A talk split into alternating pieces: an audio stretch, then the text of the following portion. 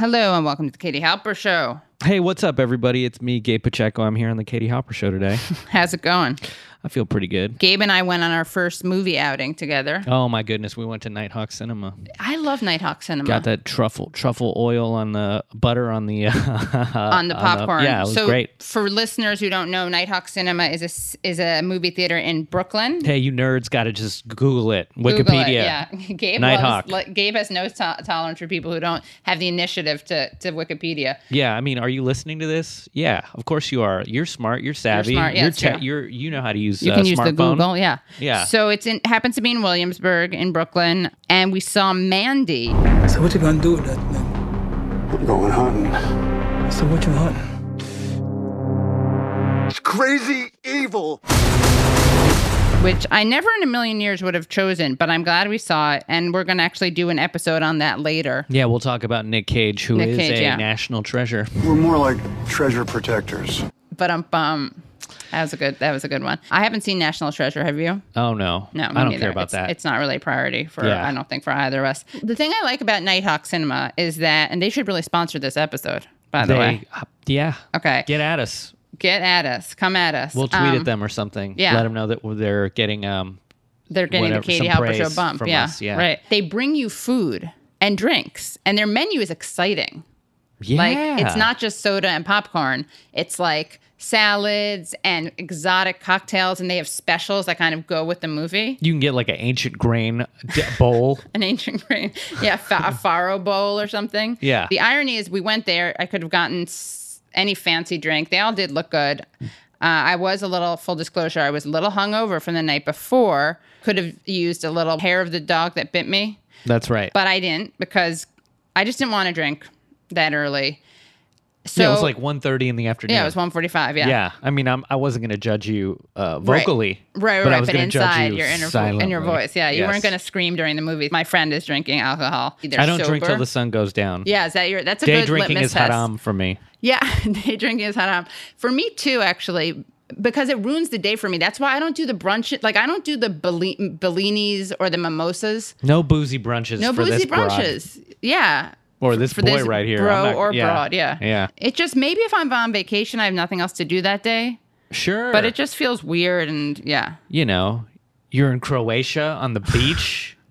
definitely gonna get a uh, what a pina. Not that it's Croatian. A pina yeah, you colada, get yourself a pina colada. Yeah. We're we live in a globalized. It's true. uh, Thank God for small society. favors, yeah. Yeah, I'm sure they get they got pina coladas in What, Croatia what's now. your favorite drink, by the way? Me? Oh, dude, I just I'm so simple. I've got the palate of like a 17 year old. I'm all about. Me too. Uh, uh, I just drink a, a rum and cokes, baby. So you like sweet? Can't get enough. Love it sweet. Yeah. Yeah. I uh, went to had dinner the other day with a friend, and it was Columbus Day. Oh, everyone's Respect, favorite holiday. God bless, yeah, or Indigenous Peoples Day. That's and right.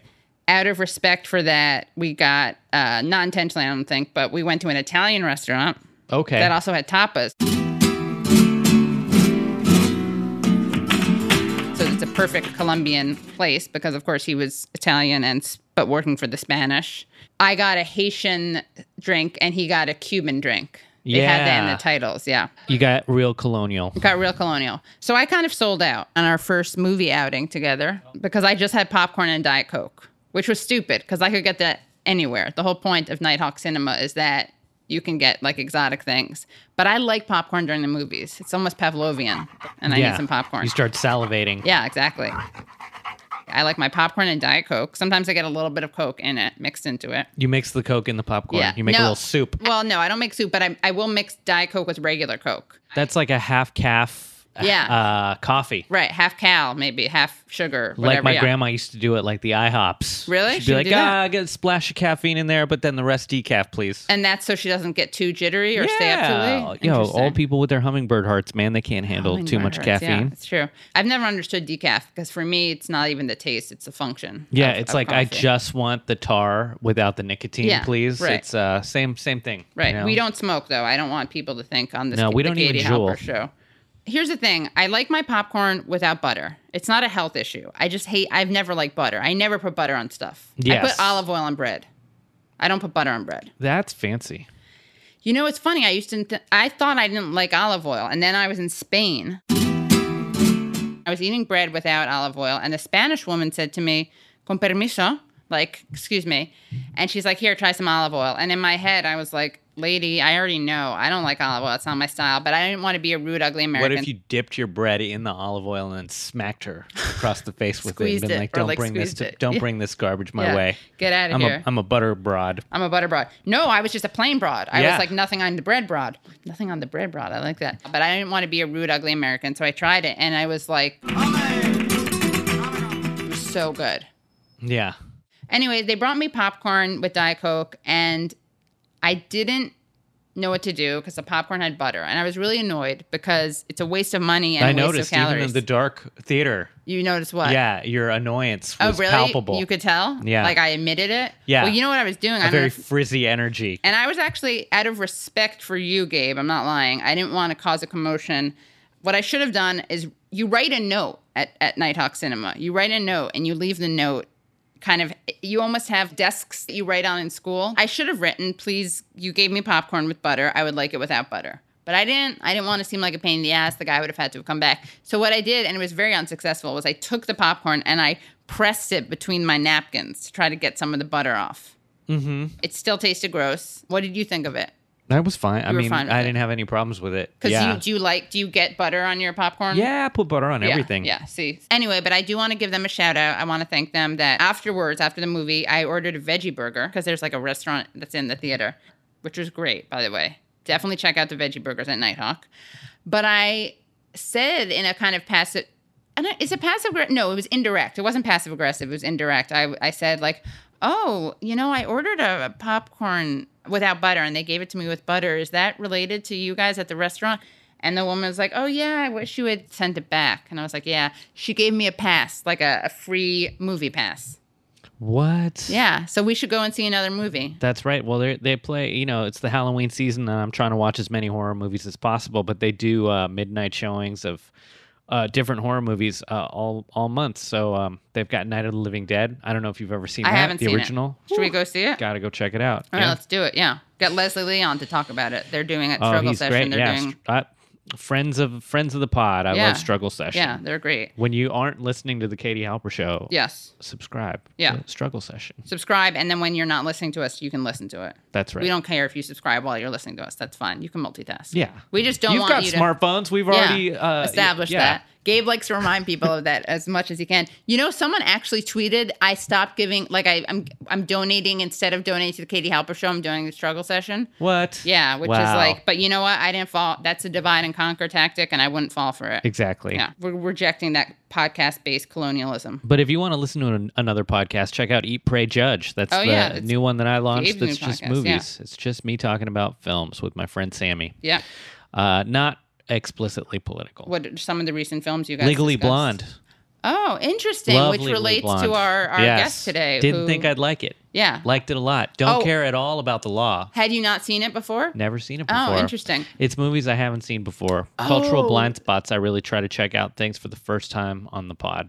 Oh, I like that. Has your co-host seen them, or is that not allowed? Is that Uh, some of it, you know, usually I'd say uh, seventy-five percent of the films neither one of us have seen. okay, interesting. So yeah, You know what? I really you should have me on. I know I don't think you guys have guests yet, but not if you yet, do, but we we will. I wanted to come on for Fear, the Mark Wahlberg vehicle. Hey, I have a lot to say about it. All right, it's well- really quite fascinating. I haven't seen that one either. Yeah, it's great. Alyssa Milano, Reese Witherspoon. So, uh, speaking of the law, we have a great uh, interview with Nathan Robinson, who we had on before. Uh, I'm going to talk to him even more, that rhymes, about Brett Kavanaugh.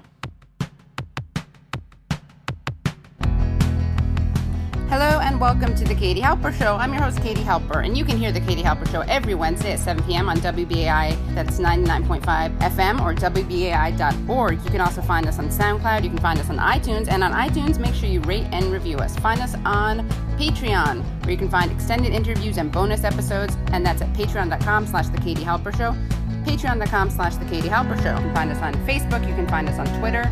On Twitter, I am KT Halps. That's letter K, letter T, H A L P S. My co-host is Gabe underscore Pacheco. You can use the hashtag KT Halp Show. That's letter K, letter T, H A L P S H O W. On today's episode, we talk to Nathan Robinson, editor of Current Affairs, which is a great print magazine, which is, of course, also available online. You can find out more about that at currentaffairs.org.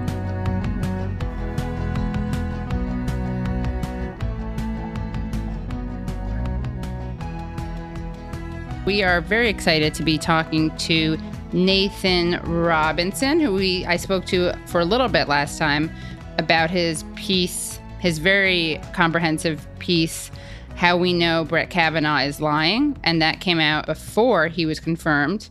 And Nathan has a follow up piece called If the Rule of Law Means Anything, Kavanaugh Must Be Impeached. So, Nathan, before we start talking about this, I want to know can you talk about your, your background as a legal, as a jurist, if you will? As a juror, uh, I, I love saying that word. I, I wouldn't say I have much of a uh, much of a background in the law. I mean, I did attend a law school, and I did pass the Louisiana bar exam, uh, which is one of the more esoteric of the bar exams. So, um, so I, but I, I don't actually practice law. I just have strong opinions Right. uh, about the law. Did you Um, ever practice so law? I, practiced law once. I What- took one case before I retired Wow. from the bar. Um, I- it was a flag burning case. I argued that uh, the burning of a flag was, was free speech, and uh, uh, we, we got it. We sort of won. Interesting. So, so is is uh, is it not now established law? Well, it had been established Well, The wrinkle in the case that I had was that the person who burned the flag also stole the flag, um, which you, you're allowed to burn a flag, but usually it has to be your own flag. Uh, Yeah, Oh. you can't take a veteran's flag. That's stealing valor Yeah. and then burning it. it was actually technically a Veterans Day flag, which Uh, but made, did it- the case a little difficult to defend. But did it belong to an actual veteran? Uh, I think it was part of a memorial. Oh, okay. Interesting. so, what was your client like? Uh, my client, what was the client like? Yeah. The client was um, had very strong views on U.S. imperialism and wanted to express this on Veterans Day. Were you saying that theft is uh like part of free speech? Uh, well, I mean, the, the, the question was whether uh, I, I, I, this was this was years ago now, but I think the question was uh, it was charged with arson, and the question uh, was, but the prosecutors have. Uh, were making a big deal out of the fact that it was a flag, and we were saying, well, you know, setting another person's object on fire, but is is maybe against the law, but the fact that it's a flag doesn't make any difference because that aspect of it is free speech. Um, That's right. It could have just been underwear. Right. It doesn't have to be a Yeah, flag. we exactly. can mad lib the object. Right. Yeah, Right. exactly. And and so to the extent that they were using the fact that it was a Veterans Day flag um, as some kind of aggravating element in the crime, uh, that would be unconstitutional. Right. Um, that was kind of the argument with it. Can you talk to us about um, the response to your piece, uh, uh, how Cav- how we know Kavanaugh lied, and also your follow up piece? Um, and you you the, the subtitle of your follow up piece is if a federal judge can get away with lying to Congress, why do we even have sworn oaths? Um, Yeah. So can you can you set up um, why you wrote this piece, the follow up piece? The follow-up piece, well, just because you know, after I wrote the first piece, it was shared very widely, and a lot of people read it, and a lot of people, like people who I did not expect would ever read that, like everyone from David Frum to uh, uh, Nick Offerman from what is he, Parks and Whoa. Recreation. Yeah. like they all posted it. Okay, that's great. And then everyone, everyone was like, "Look, all the proof of his lies." And then the discourse still was mostly not about the lies. But like, like a lot of the stuff I heard was about. Well, the, the investigation was very faulty, and I was like, "Yeah, well, the investigation is very like the investigators are super bad, and um, uh, you know, the Brett Kavanaugh was disrespectful. They, like the New York Times had 2,400 law professors who all signed a petition uh, saying Kavanaugh didn't belong on the Supreme Court, and in it, their main point was that he was disrespectful to the Senate. And I was like, well, that I don't, I don't care about that. I, I really don't. And it's, a former dean of Yale Law School wrote an article where he said, well, you know, Kavanaugh didn't show the temperament of a justice. We Right. really don't care about the temperament. Like, he committed perjury.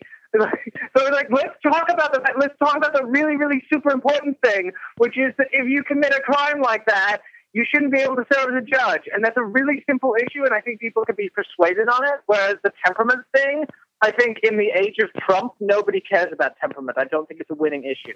Right. Yeah, I, I would agree with that. I mean, I think that his temperament stuff was revolting. Um, Mhm. Yeah, and I it surprised me, but I, I agree. I don't understand why people focus so much on the. I I mean, not to be dismissive, I believe Christine Ford, but I don't get why his lying under oath wasn't a bigger deal, especially because that seems so indisputable. Right. And why do you think like the Democrats uh, didn't focus on that more? I, I, I can't really answer that. I don't I, I don't understand because uh, it seems to be really important. But I guess you know they just get caught up in some particular idea. They don't. They, I think one reason is because they don't think, and they don't think about well, what is actually the most persuasive case to make? What is the what is the what is the best case? What can we really nail him on? They kind of uh, just follow along with once someone suggests something, it, it becomes orthodoxy. And so it was like, well, let's focus on the FBI investigation. Right. We really want an FBI investigation. Let's put everything into that without any sort of critical self examination of going, well, how is this going to go politically? Well, the Republicans are going to have a, a non investigation, and then they're going to point to the investigation as reason to confirm him, and then he's going to get confirmed. So maybe don't focus so much on we want an FBI investigation, and then the, the investigation is bad, and then you have to go, well, it was bad, and, and you know, you know, don't do that. Just go perjury, perjury, perjury. Right. Right. Uh, Yeah. But they're not particularly politically skilled. Yeah, is it maybe that uh they every every one of them is also thinking that at some point they might get called on perjury too? Possibly. Right. Yeah, possibly. Actually, ju- just just talking to you now, what it made me think of was that maybe they're just so caught up in the Russia Gate narrative, right? And they've so Mm. um, exalted and elevated the FBI and Yes. the That's true. intelligence community that they they and we know that they're very bad at being in touch with Americans and they don't care that that issue doesn't resonate with uh, the Russiagate issue doesn't resonate Yeah. with people who don't already hate Trump and people who aren't already motivated. I mean, in terms of getting people out of the Mm. house that they need to get out of the house, it doesn't matter, right? So I wonder Yeah. if they're just lost in that frenzy. They're caught up in the frenzy. Yeah. I think the the celebration of oh the FBI will save us kind Right. of thing Yeah. is, is is really caught on. I, and I guess one other thing now that I think of it is that to say that a federal judge like Kavanaugh has committed a serious federal crime, it's like it's a very extreme allegation Right. to make, or it sounds extreme. It's like when Noam Chomsky says that if you apply the Nuremberg standards, every president would have to be hanged. Right. Like, it's true, right. and it's really provable. Right, because right. the Nuremberg standards are pretty clear, but it also sounds out of the range of acceptable discourse. And I think saying that, like, saying that a respected federal judge has committed an offense should probably, like, if we're being consistent, land him in prison. Um, that sounds like a crazy thing to say, even though it's provably true. And things that sound crazy don't catch on because they're they're fringe things. And Well, so my perspective, yeah. yeah, Well, with Democrats, they don't. I mean, Republicans, they mm-hmm. they push it Oh, so yeah, far, sorry, yes, right? That's like a big difference, you know. And and you even have people saying, "Oh no, the answer to to the right wing Tea Party type of thing is not a left wing Tea Party. We have to be moderate." And I don't know how people can still say that after 2016. Yeah. So are you Right. saying that Republicans are, are a little bit more revolutionary in their tactics? More radical, maybe. Eh, Hot take. Hot take. You heard it here first, ladies and gentlemen. They're, they're very ruthless, and when to be ruthless, and, uh, and and also consistent. I think just for the sake of consistency, it's it's weird to me. Uh, I guess it's because not emphasizing the perjury thing also reinforces the two-tiered system of justice, where Ah, interesting. a federal judge could get away with something that other people wouldn't get away with. Right. Even though it's that much more of uh, that's he especially shouldn't get away with it, right? But it also makes sense why he especially because of that they'd be maybe afraid of touching it. Do you think there's anything to the kind of Tom Thomas Frank thesis? I mean, Thomas Frank, you know, he he says that Dems often we think that they oppose something and that they're just spineless or bad at politics, but they actually support it. And that it's useful for them to have to kind of pretend that they're uh, oppose something because it's politically useful so they can point to the the Republicans and say look at the Republicans who support XYZ economic finance thing and they can pretend that they oppose yeah. it but they don't actually because they have a vested interest in it and also because it's useful for them politically to be able to point to kind of an enemy so I mean, Thomas Frank also says that one that while the Republicans and Democrats are very ser- similar on economic issues, that there is a big difference when it comes to social issues, and I think that's true. Mm-hmm. But this made me wonder: like, is this so that they can point to the Supreme Court and say, "Look, we need to fight against, we need to defeat Trump because if not, we're going to have Supreme Court justices like Kavanaugh"? Like, do you think there's anything to that, or am I just being totally paranoid? Yeah. Uh, I mean, I do think. Well, here's one thing. I do think that they want that the Democrats did not want Kavanaugh on the court.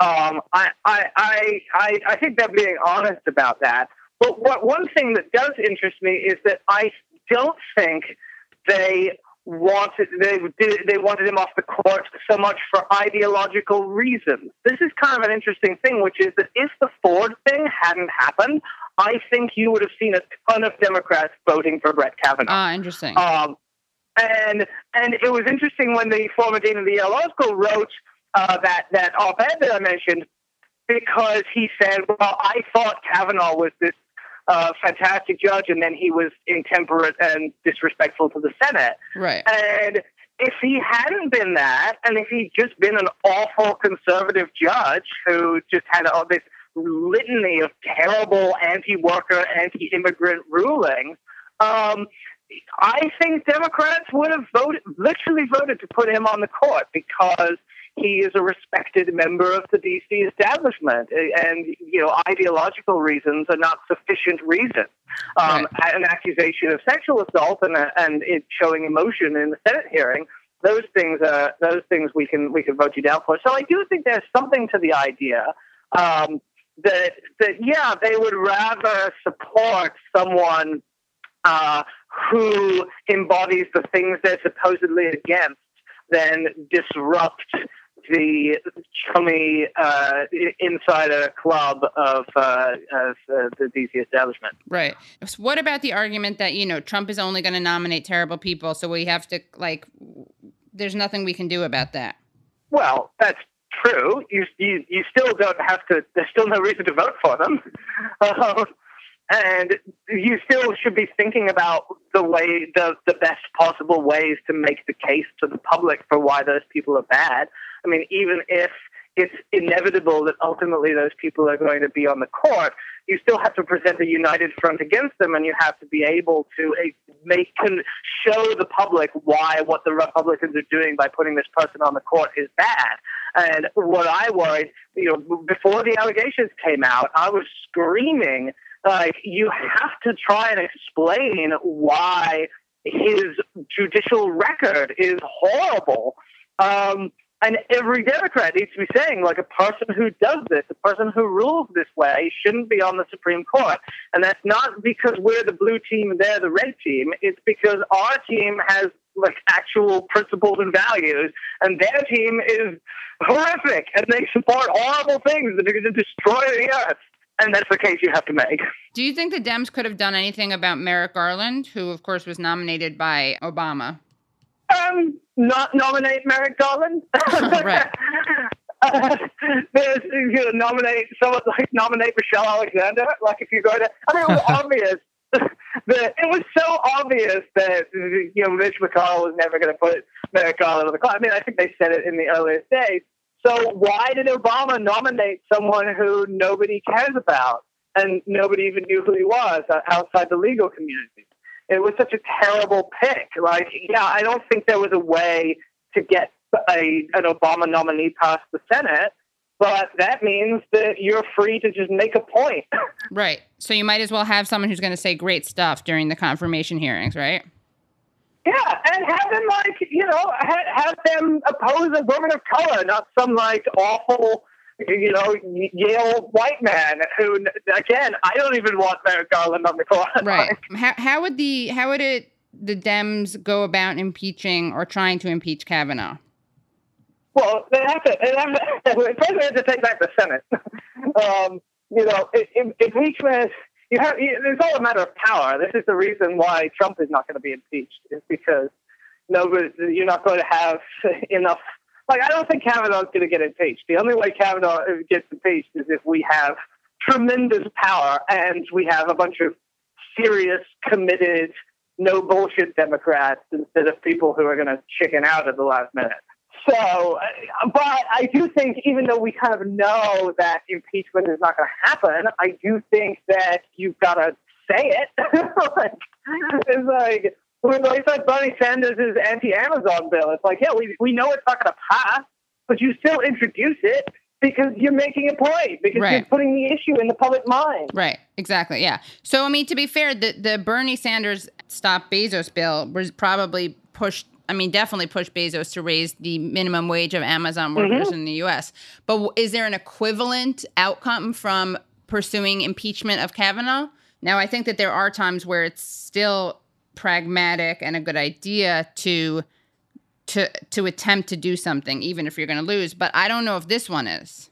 What do you well, think? it it depends how you frame it, right? Because the main thing you can do is undermine the legitimacy of Brett Kavanaugh's presence on the Supreme Court. Right. You, you, you, what you have to bear in mind is it's not, it shouldn't be a, a slogan, impeach Kavanaugh. Right. It should be about pointing out that Kavanaugh doesn't, shouldn't be on the court. Right. And that he did things in his hearing that should make him not, uh, and, and kind of creating the impression that he's not a real Supreme Court justice. I got you. So just call him the perjurist every time Yeah. you address Yeah. him. Right, exactly, The pervy perjurist. exactly. Like shun him and delegitimize him. Make him make him always be a justice with an asterisk next Right. to his name, like Right. Brett Kavanaugh, who shouldn't be on the court. Right. Bart O. Kavanaugh. Right. If it if it becomes a campaign to just impeach him, then again that's quixotic. That's that's silly. Right. Um, it, it's part of a it's part of a wider tactic, and maybe should be part part of like the Ian Samuel approach of like we this is how helping make the case that we need to pack the court. Right. Yeah. So let's talk about that in a second. But you know, uh, it's interesting because I very much feel that we should try to impeach Kavanaugh. I don't think it's a useful tactic for Trump. And I realize I think it's because, Hmm. like, with Trump, he's not supposed to be, his whole shtick is that he's an asshole, he's a bad boy, he doesn't play by the rules. And I think that the more opposition to him, the more kind of legitimacy he gets, right? Because so much of his identity is grounded Right. in, in being outside of the political beltway Yeah. and being a threat to status quo. I think with Kavanaugh, you don't have that. You have it a little bit because he's also kind of a bad boy, but he pretends not to be. That's the difference. Right. So I feel like maybe it is more useful, and maybe the Dems would be more embarrassed, um, or even Republicans would be more embarrassed about standing up for a guy who who's just a total liar. What about packing the courts? Wh- where do you fall on that? Um, I, I think I'm pretty. In in fact, I think it's it's going to end up being necessary for democracy uh, at a certain point because it, it sort of depends on whether if we reach again. This is all contingent on on the left retaking power. Uh, Right. But if we manage to retake power and we're faced with a situation where we have the executive, we have the Congress, but the court is striking down every progressive measure, um, then you have to say, well, okay, this is an anti-democratic institution. This Right. needs reform because this is this isn't working. And in order for democracy, in order for the government to be legitimate, um, you have to pack the court. I think so. I, I think it's a little premature to discuss purely because there is a world in which, when you get the executive and the um, and the Congress, uh, the court kind of follows along a little bit, uh, like they did, like the shift on on on, on gay rights, where and Right. like civil rights, honestly, like the civil rights movement, where the movement causes conservative justices to reevaluate, and they're kind of pushed by the ideology of the country. But, Um, but why do they care if they are have lifetime appointments, basically? Uh, because they because they care about their reputation Uh-huh. uh, a, a lot, and they care about their the, the appearance, and because they you, if you pose a threat, they're scared, right? The, the the I mean, the legend is, and I think it's, it's a little disputed that um, one of the justices switched their vote on the on a on a on a New Deal piece of New Deal legislation to uphold uh, an important piece of New Deal legislation because they were afraid of having that if they didn't, if they just kept striking it down, um, Roosevelt will pack the court. Okay. And so if you if you start posing a threat to them, and also like on gay rights and civil rights, it just became so. We managed to make it so repellent, so socially toxic right, to toxic. yeah. be to, to be pro segregation or anti gay marriage that they they had to kind of come along. Right. Um, what do you did you were you surprised by um, Joe Manchin, Susan Collins, or Jeff Flake voting to confirm um, Kavanaugh? Nothing. Um, wait, are we on the radio this time? Am I allowed to swear on this one? Uh, yeah, you can swear. Nothing surprises me with these fucking people. Like these people, like I, nothing. Nothing will ever surprise me from those. From the- you know, Jeff Jeff Flake is. You, you know what an acronym is? You know, where the name embodies Right. the Yeah, of course, characteristics yeah. of the person. And that's what he is. He Yeah. will flake on you. Right. And and Susan Collins, yeah, I mean, never trust a Republican. Joe Manchin, not really a Democrat. He's Right. made that pretty clear. He I said mean, of himself he's a good old West bit. Virginian boy. Yeah, no, you're never surprised by by what any of those people do. They will always they will always let you down. That's the Right. lesson. Could Schumer have whipped him into shape? Well, that's the question. I, I, I, when you do get one dissenter like that, it does make you think this is a failure of leadership. Right. Because if you had, so if you had a functional leadership in the Democratic Party, they would go, well, if you break ranks on this, we will fuck you. Right. We will support your primary opponent next time, and you are out of the party. Uh, so it does suggest that they didn't try very hard. And what about the what do you think the role of Tom Perez, chairman of the Democratic Party? He basically said that he would support Dems who voted for Kavanaugh. Is there room in the party for senators who vote for Judge Kavanaugh? Well, listen, the Democratic Party has always uh, been a party that's reflected a number of, of values, but one of those And he compared it to voting for Gorsuch, which, as the person pointed out who was interviewing him, it's not really comparable for a couple of reasons. Quite heard a yes or no answer on, on whether it's acceptable for Democratic senators Well, to vote Democratic Judge senators, there were Democratic senators who voted for uh, Justice Gorsuch. Okay, uh, I mean, Kavanaugh, Which there was a bit of a different handful- situation than what we're in today. Well, again, and, and that's going to be up to them. But there, there were Democratic senators who did that, uh, and uh, and that is a fact. And those are Democratic senators that I have worked very closely with, continue to work very closely with, and are working to help get reelected. And so uh, that is that is the that is a fact. That's the reality of what uh, we see now. And uh, and you would continue to work to get real work to reelect Democratic senators if of course, we're going to. Oh, oh yeah, oh right, yes. Do you think that that has Ah, any influence, or does that just represent? I may not like have a causal effect, but do you think it? Re- I mean, that kind of represents problematic Oh yeah. priorities. Yeah, yeah, that's that shows you everything right there. Actually, Yeah. I mean that's a great quote where where you think th- that shows you exactly why the fight for who was going to chair the DNC uh, was important. Uh, why people were complaining about putting Tom Perez in charge on the, people on the left, even though the, the, Obama was saying, "Well, but he, he's a progressive. He supports everything you do." right. And there's a huge difference between someone who is a progressive but will say things like that and clearly won't fight very hard and won't condemn things that need to be condemned. You shouldn't vote for Gorsuch either. Right. Like, No, of course, right. Although there is what do you still a difference, right? I mean, it's like I, I agree you shouldn't. Yeah. Yeah, this is worse.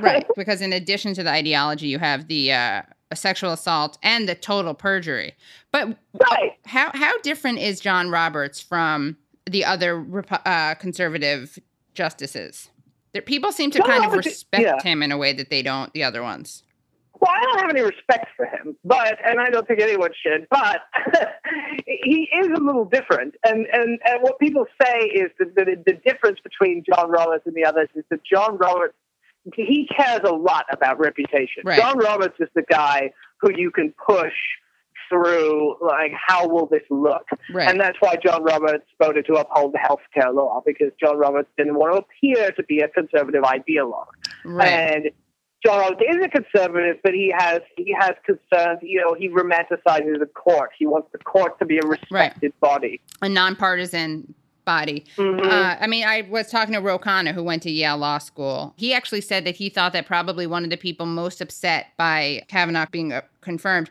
would be John Roberts because he does care Yeah. about the legacy and the appearance of the Supreme Court.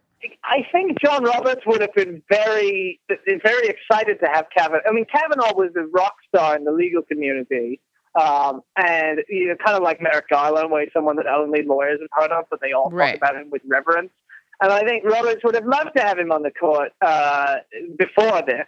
But I think I, if I had to get into Roberts' head and speculate, I would say he probably thought, "Oh no, this is this is the appearance here is very bad. Yeah. We don't want a scandal. He's tainted. We should step aside for someone who isn't tainted by the appearance of scandal." Or who doesn't Um, seem as that- unhinged. Jesus.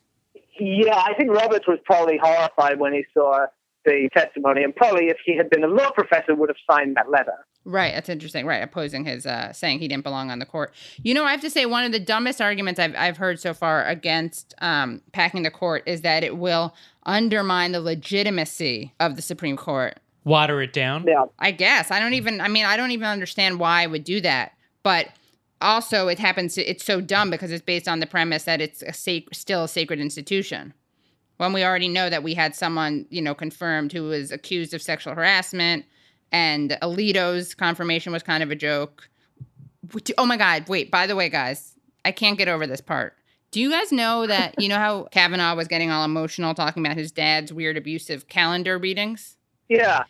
I've submitted to this committee detailed calendars recording my activities in the summer of 1982. Why did I keep calendars?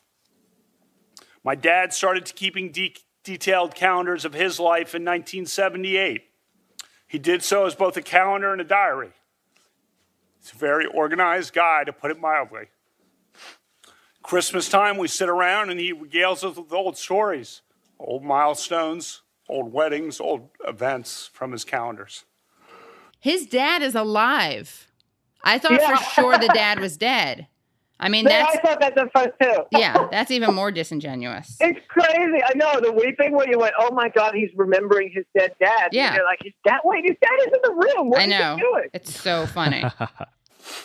In ninth grade, in ninth grade in 1980, I started keeping counters of my own. For me, also, it's both a calendar and a diary. I've kept such calendars, diaries for the last 38 years. Mine are not as good as my dad's. It's been great talking with you, Nathan, by the way. This was great. Yeah, delightful. Yeah. All right. Okay. Thanks so much, Okay. Nathan. Great. Bye. Bye. Wasn't that a great interview? Oh, he was great. He was great. So knowledgeable. And, you know, just the British accent itself, he may not even be knowledgeable. He sounds knowledgeable. Hopefully he's knowledgeable, but I can't even judge it because the British accent. I tack on It's an extra misleading. Uh, 15 IQ points to anybody with a British accent. I don't know what it is. Oh, I would say that we should do the opposite because they appear that much smarter, but we have to balance it out. yeah. You have to be an American rocket scientist to sound like a normal Brit. Now, on the other end of the spectrum, and I hope I don't offend any Australians because I'm really into Australia I always right wonder now. how smart rocket scientists are, though. oh, you think You it's know, like a I'm like, yeah, what? They're just out- making big fireworks, right? Like you're just shooting maybe right maybe the Prometheus uh, bias. Yeah. you know, like you know, my dad. By the way, my dad has a scar on his hand Yeah. because when he was like 14 and very uh, very talented scientist he made a rocket and it exploded and they had to take a skin graft from his stomach from Yeah. his belly and put it on his thumb and then hair grew from that stomach skin That's right. So that's right I, lo- I love that like gabe is like expecting knows that always happens or knew that about my dad Yeah. so he has not a hairy palm but he has a hairy thumb It's not very hairy. You wouldn't notice it. That'd be better if it was uh they took a graft of skin from his back and uh and now then we'd know that your father had a, a big old Hairy uh, back. Yeah. Right. So we know he has a semi-hairy stomach, I guess, but that's not as uh, He's a little bit of a werewolf. a little bit of werewolf, and also, you know, stomach hair is like basic. Most men, not yes, all men, not all men, and of people who Not me. Mine I, mine is as smooth as a uh, a fetal dolphin. A fetal dolphin? Yes. I like that. Gabe is lifting his shirt in a very consensual uh, way on both of our parts. Also, want to announce that we're going to be starting a new feature on the Katie Halper Show. Fornicate, Marry, Kill is a little too hard and complicated. And then I like the idea of would you rather, but then I realized if I'm, as a man for Gabe, that's a bit problematic and charged. So we're going to do would you rather Desert Island. Who'd you want to spend uh spend the rest of your Right. life with on her desert island? yeah, exactly. island? So I'm going to, can I throw one out? Brett Kavanaugh or uh, Clarence Thomas? I mean, I don't I don't know very much about Clarence. That's that's a tough one. All right, I'm going to. And I don't and I don't like beer. So So I think we, you know, I think you and I are on the same wavelength here. We're gonna have to fight over them because I would say Clarence Thomas because as disgusting as sexual harassment is, it's one up from sexual assault. that's right. I don't like beer. I'm hoping Clarence likes wine or like uh, cocktails or something. And Clarence al- is older, he is older. so the likelihood that I, I I'd have to spend less time on the island Oh, with it's him. true. Right. If our goal is being alone on the island as opposed to having some entertainment, then that's that's good. We want the older one, right? Also, he I'm a little worried though. I don't know if you remember this. He Anita Hill said he like put uh, asked about pubic hair on his Coke can. Oh my god. One of the oddest episodes I remember was an occasion in which Thomas was drinking a Coke in his office. He got up from the table at which we were working, went over to his desk to get the Coke, looked at the can, and asked, Who has put pubic hair on my Coke? Oh my god, is he gonna put pubes all over my pina coladas on this island? Cuba colada, yeah. Every time I go, I go away. I step away from my drink. I come back. My mai tai's got pubes all over it's it. It's a and pube he's tie. like, "Ha, ha, ha, My ha, ha." pubes. Oh my god, wow. Well, he said that someone else put them What on his. Coca-Cola. What a joker. Yeah. joker. So, but I feel like anyone who would say that is probably gonna the type who would leave pubes. Interesting, full circle. Like Coca-Cola. Remember back in the day we were talking about Nighthawk Cinema, Coca-Cola. I feel like it's a re- this is a really good circular episode. All right, great. We will see you next time. Yep. Okay, Bye. great. Bye. Thanks so much for listening to the Katie Halper Show. Don't forget to rate and review us on iTunes. You can find us on SoundCloud. You can find us on Facebook. You can find us on Twitter. On Twitter, I am KT Halps. That's letter K, letter T, H A L P S. My co-host is Gabe underscore Pacheco. You can use the hashtag KT Halp Show. That's letter K, letter T, H A L P S H O W. Stand by for our bonus episode with Nathan Robinson, where he talks about current affairs. His book on Bill Clinton, Super Predator, Bill Clinton's Use and Abuse of Black America. His book on Donald Trump called Trump Anatomy of a Monstrosity. And why he knew that Trump was going to win, why Bernie Sanders was more electable in 2016, and why he thinks he could still run and still win in 2020.